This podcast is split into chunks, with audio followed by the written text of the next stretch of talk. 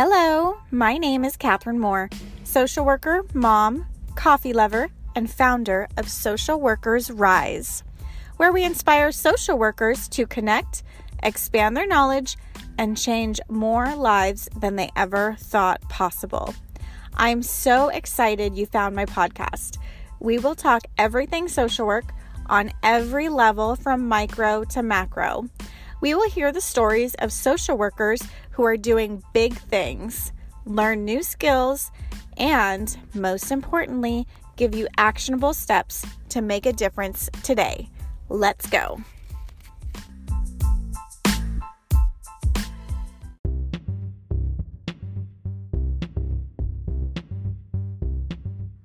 This episode is proudly brought to you by the RISE Directory, a national directory of clinical supervisors who are dedicated to helping the next generation of clinical social workers grow in their clinical skills.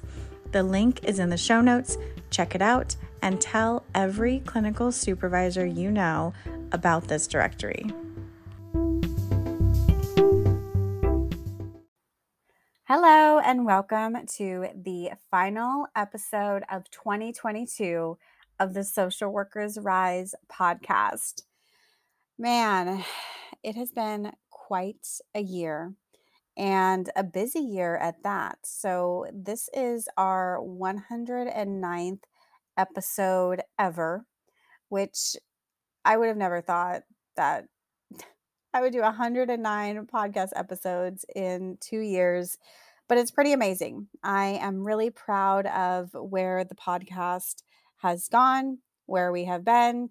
I mean, we started from nothing and now we are here. We are among the top 2% of podcasts worldwide among all podcasts in all categories.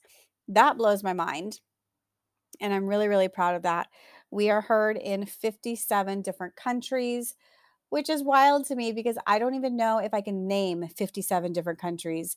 But wherever you are in the world, thank you so much for being here. And chances are you have discovered this podcast this year in 2022 because 98% of my current listeners have recently discovered me this year. So if you are new around here, welcome.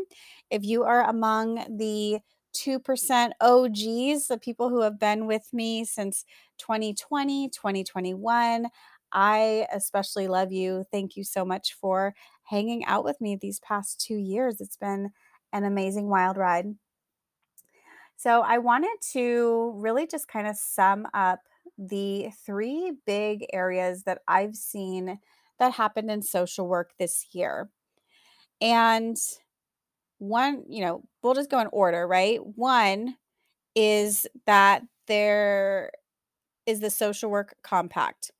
And this is huge because social work is growing, right? There's no secret to that. We are one of the fastest growing industries in the nation. We're growing at 9% according to the Bureau of Labor and Statistics, which is faster than most other industries, right? So our need and our skill set is definitely, definitely there. So, with the social work compact, this has not been implemented yet. They they had um, released a draft of the compact, which would essentially allow a licensed clinical social worker to practice in the states who have joined this compact, right? So if you have passed the national licensure exam uh, put out by the ASWB, currently, that's you know who does our uh, national exam then your state would be eligible to um, to join this compact. I'm sorry let me rephrase that. If your state wants you to pass the the aswb exam which all states pretty much pretty i'm pretty sure all states do have that exam in place then you are eligible your state is eligible to sign up for the compact or to join the compact once you have done that and you have passed the exam and you are what your state considers to be the licensed clinical social worker. You can join this compact, and then that means that your license is valid in all of the states who have also joined this compact. So this makes it to where you can practice therapy across state lines. You can see people in different different states. You can um, being like a travel social worker is much much easier. This compact is going to change the way that we practice social work. So really exciting. Um, however, there are always caveats with these things, and this leads me into the number two uh, social work industry happening that ha- that happened this year, which is the ASWB test results uh, by demographics, right? So, like I mentioned, ASWB is the organization who owns and manages and distributes our licensure test, which has not been studied or evaluated to show that those who pass the licensure exam are any more of an effective social worker than those who have not passed the licensure exam. And I'm not going to go into great depth or detail about the compact or the disparities, but essentially, the disparities highlighted that the test favors the passing rates of young white females, right? So the the older you are, the harder it is, or the the less likely it is that um, that you're able to eventually pass. Additionally, people of people who are BIPOC uh, have a harder time also passing the exam, especially people who are Black. The eventual pass rates were very, very low on that. And it again uh, shows that we have many, many more females in the social work field than males, which is, I'm sure, of no surprise to you if you have worked in any sort of social work um, job or been to any social work classes, you will see that it is predominantly female. And if you want more information on why the ASWB passing rates matter, go back and listen to episode 98 of the Social Workers Rise podcast, and we do a whole episode on that. Additionally, if you want to learn more about the Social Work Compact, I did an episode on that this summer. It's episode 95 called the Social Work Licensure Compact. You can go back and hear all of the deets on both of those topics. Hey, it's Catherine here. I hope you are enjoying this episode. We're going to take a quick break to listen to these ads from our sponsors. If you're planning to take the BBS Law and Ethics exam, the ASWB Master's or Clinical Licensure exam, or if you're studying for the MFT exam, then you need a proven program that can help you understand the exam questions and pass with confidence. If this is you, I highly recommend the Therapist Development Center. I personally use TDC to pass my law and ethics and clinical exams and found the program provided me with everything I needed to pass with confidence. TDC's program integrates various ways of learning in an organized fashion, containing all of the information you need to pass without the overwhelm. And now, bonus TDC is also offering a library of continuing education courses that fulfill your license renewal requirements and will support you in your career development. If this sounds like something that you need, visit their website, therapistdevelopmentcenter.com, and use the code SWRISE10 at checkout to receive 10% off any of their CE courses including their brand new course, On the Edge of Life An Introduction to Suicidality. You can also check out the link in the show notes. But overall, the big takeaway here is that social work is growing. The need for mental health services in America is exponentially growing. And the American Psychological Association has said that there is a shortage of therapists needed to meet the mental health needs in America. Additionally, people want to go to therapy. People are actively seeking out therapy services. Um, some people, right? Some people. There's uh, mixed information on that. Is that one, is that over half of adults with mental illness do not receive treatment, which is about 28 million individuals. So that's a lot, and that's according to uh, Mental Health America in 2021. And additionally, speaking to the need of mental health in America, uh, Mental Health America stated that over one in 10 youth in the US are experiencing depression that is severely impairing their ability to function at school or work or at home with family or in their social life. Additionally, one in 10 youth who are covered under private insurance did not have coverage for mental or emotional difficulties. Now, this was in 2021 when they released this information. And I thought it was interesting because I found another article recently that really stated, you know, kind of the opposite. So, one is that one in 10 youth don't have coverage. And then they gave another statistics that says 42% of adults with a mental illness reported they were unable to receive the necessary care because they could not afford it. However, in an article by AH, AHIP, uh, it reported that um, the Affordable Care Act it actually requires private health insurance sold on the individual and family health insurance market to include mental health coverage. So, the Affordable Care Act has been in place since 2010.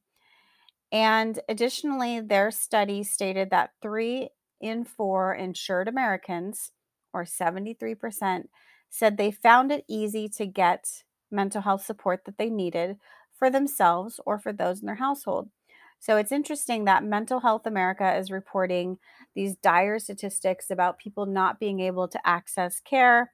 However, when you go to a different study, it's saying that 73% of Americans had no problem at all. So, this is why it's important to uh, pay attention in your research class because there's, I mean, there's so many different ways that we could go about evaluating this research how it may be skewed in one way or the other. But overall, it is just important to acknowledge that some people may have trouble accessing healthcare out there. I know that um, there was another article that was saying that many of the psychologists and the therapists are fully booked up and they're no longer accepting any other clients However, uh, you know, there are people out there who are accepting clients. So it really just depends. And it makes it hard to kind of decipher what is real and what is not real, especially when you have conflicting information. My hope is that because the Mental Health America study was done last year, that over this past year, the health insurances have really begun to understand the intersection of mental health and physical health, right? You and I know that these are connected. It's a no brainer for us. We know that if you have depression, you're likely going to suffer in your physical health as well, right? For that just makes sense to me. Um, the health insurance companies are just now catching on to that and they're making mental health services much more of a priority so, if you have someone who needs mental health services, let them know to contact their health insurance. Additionally, the disparity in these statistics may be that the latter one is in it's it's serving people who are already insured, right? So these are people who are able to get on the um, the marketplace and sign up for an insurance. However, we know that there's a lot of people who are unable to do that as well. Maybe they don't understand it. If there's literacy challenges there, or if they are not a legal citizen, then it could be more difficult to acquire that healthcare coverage. So there's a lot of different ways to interpret the um, the statistics. But it's just important to know that there is the need out there. Your skills are extremely valuable. Your degree in social work is able to take you in so many different directions, and you are never, ever stuck. Okay. There are people everywhere, and where there are people, there are mental health needs. So do not for a moment think that you are confined to only helping one set of our population.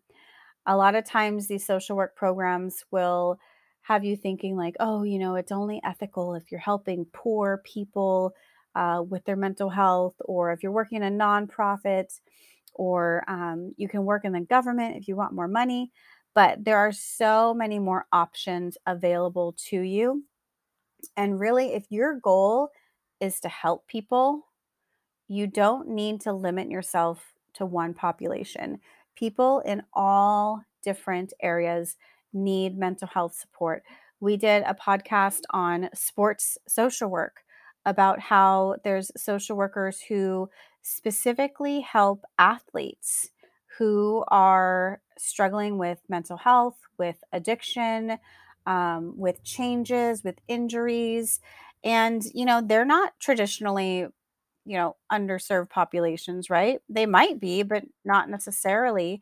Um, the main the main thing that your those clients would have in common is that they're they're athletes and that's episode 99 if you wanted to go back and listen to uh, sports social work we also did another episode on corporate social work episode 103 where we talked about how we can use our social work skills in various different corporate settings to help people there you know, doing um, diversity and inclusion, doing training, um, doing all sorts of different work with employees within uh, within agencies, right? So we don't have to confine ourselves to one to one population. So those are the trends that I see happen that are really really important in 2022 is there was the the social work compact that's being implemented. And you should expect to hear more on the compact coming up in 2023. They should be finalizing the, the language of it. And once they do that, then states are able to decide whether they want to opt in, if they want to allow their social workers to partake in the compact. And this is when your advocacy may be needed if you need to contact your state legislator to have them opt into this compact.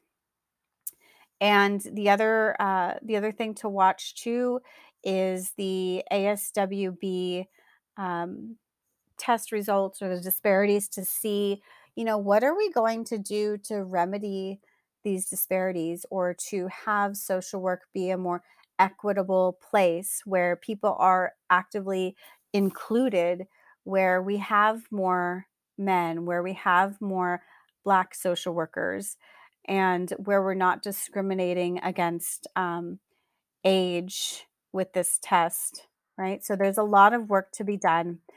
And ultimately, there is never going to be a time where mental health need is not where let me see there is never going to be a time where we do not need mental health professionals in America. And going forward, especially if they are saying that we are in a recession, recessions are known to trigger even more mental health crises and mental health needs as far as they increase substance abuse, they increase the suicidal ideation and suicide attempts, depression and anxiety increase. So going forward into 2023, I would bet that the mental health needs of America are only going to be increasing. So get your resume ready, get those skills ready, get your LinkedIn profile ready for this because it is not going anywhere. And if you are new to a clinical setting and you're feeling kind of unsure about your clinical skills, then I would highly recommend you look into the course that I developed, the Clinical Essentials for the Future Therapist. This course is amazing in that it really guides you through the therapeutic process when working with clients. Additionally, it really breaks down each step as far as the assessment, documentation, utilizing cognitive behavioral therapy, which is a fabulous modality for so many different areas, including anxiety, depression, um, trauma, a lot of different areas that you can use CBT for. And it goes on to to teach you different therapy tools such as mindfulness, tapping, and eventually, you know, how to safely terminate with a client and create a safety plan if needed. So, if you are really needing more guidance on these foundational social work skills, I highly, highly recommend that you invest in the Clinical Essentials for the Future Therapist course. You can do this in one day, one weekend if you are dedicated. Um, and there's so many different tools, over 20 different tools in there to help you guide through clients through this process. I thank you so, so much. If this episode was helpful for you, go ahead and text it to a friend.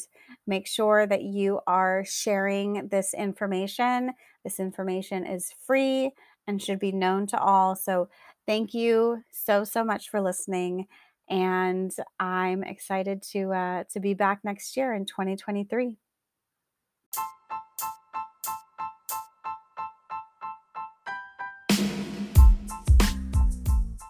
Thank you for joining us on another episode of Social Workers Rise. If you loved it, please open up your iTunes, tap the five stars, and leave a short note on why you love listening to the Social Workers Rise podcast. Also, if you want to share it on social media, I absolutely love it. You'll have me fangirling all over you. Take a screenshot and share it and tag me at Social Workers Rise on Instagram and Facebook. Lastly, just want to leave a little bit of legal disclosure here that the information, opinions, and recommendations presented in the Social Workers Rise podcast are for general information only, and any reliance on the information provided in this podcast is done so at your own risk. This podcast should not be used in place of professional advice, therapy, or clinical supervision. And with that, my friends, I'll talk to you next week.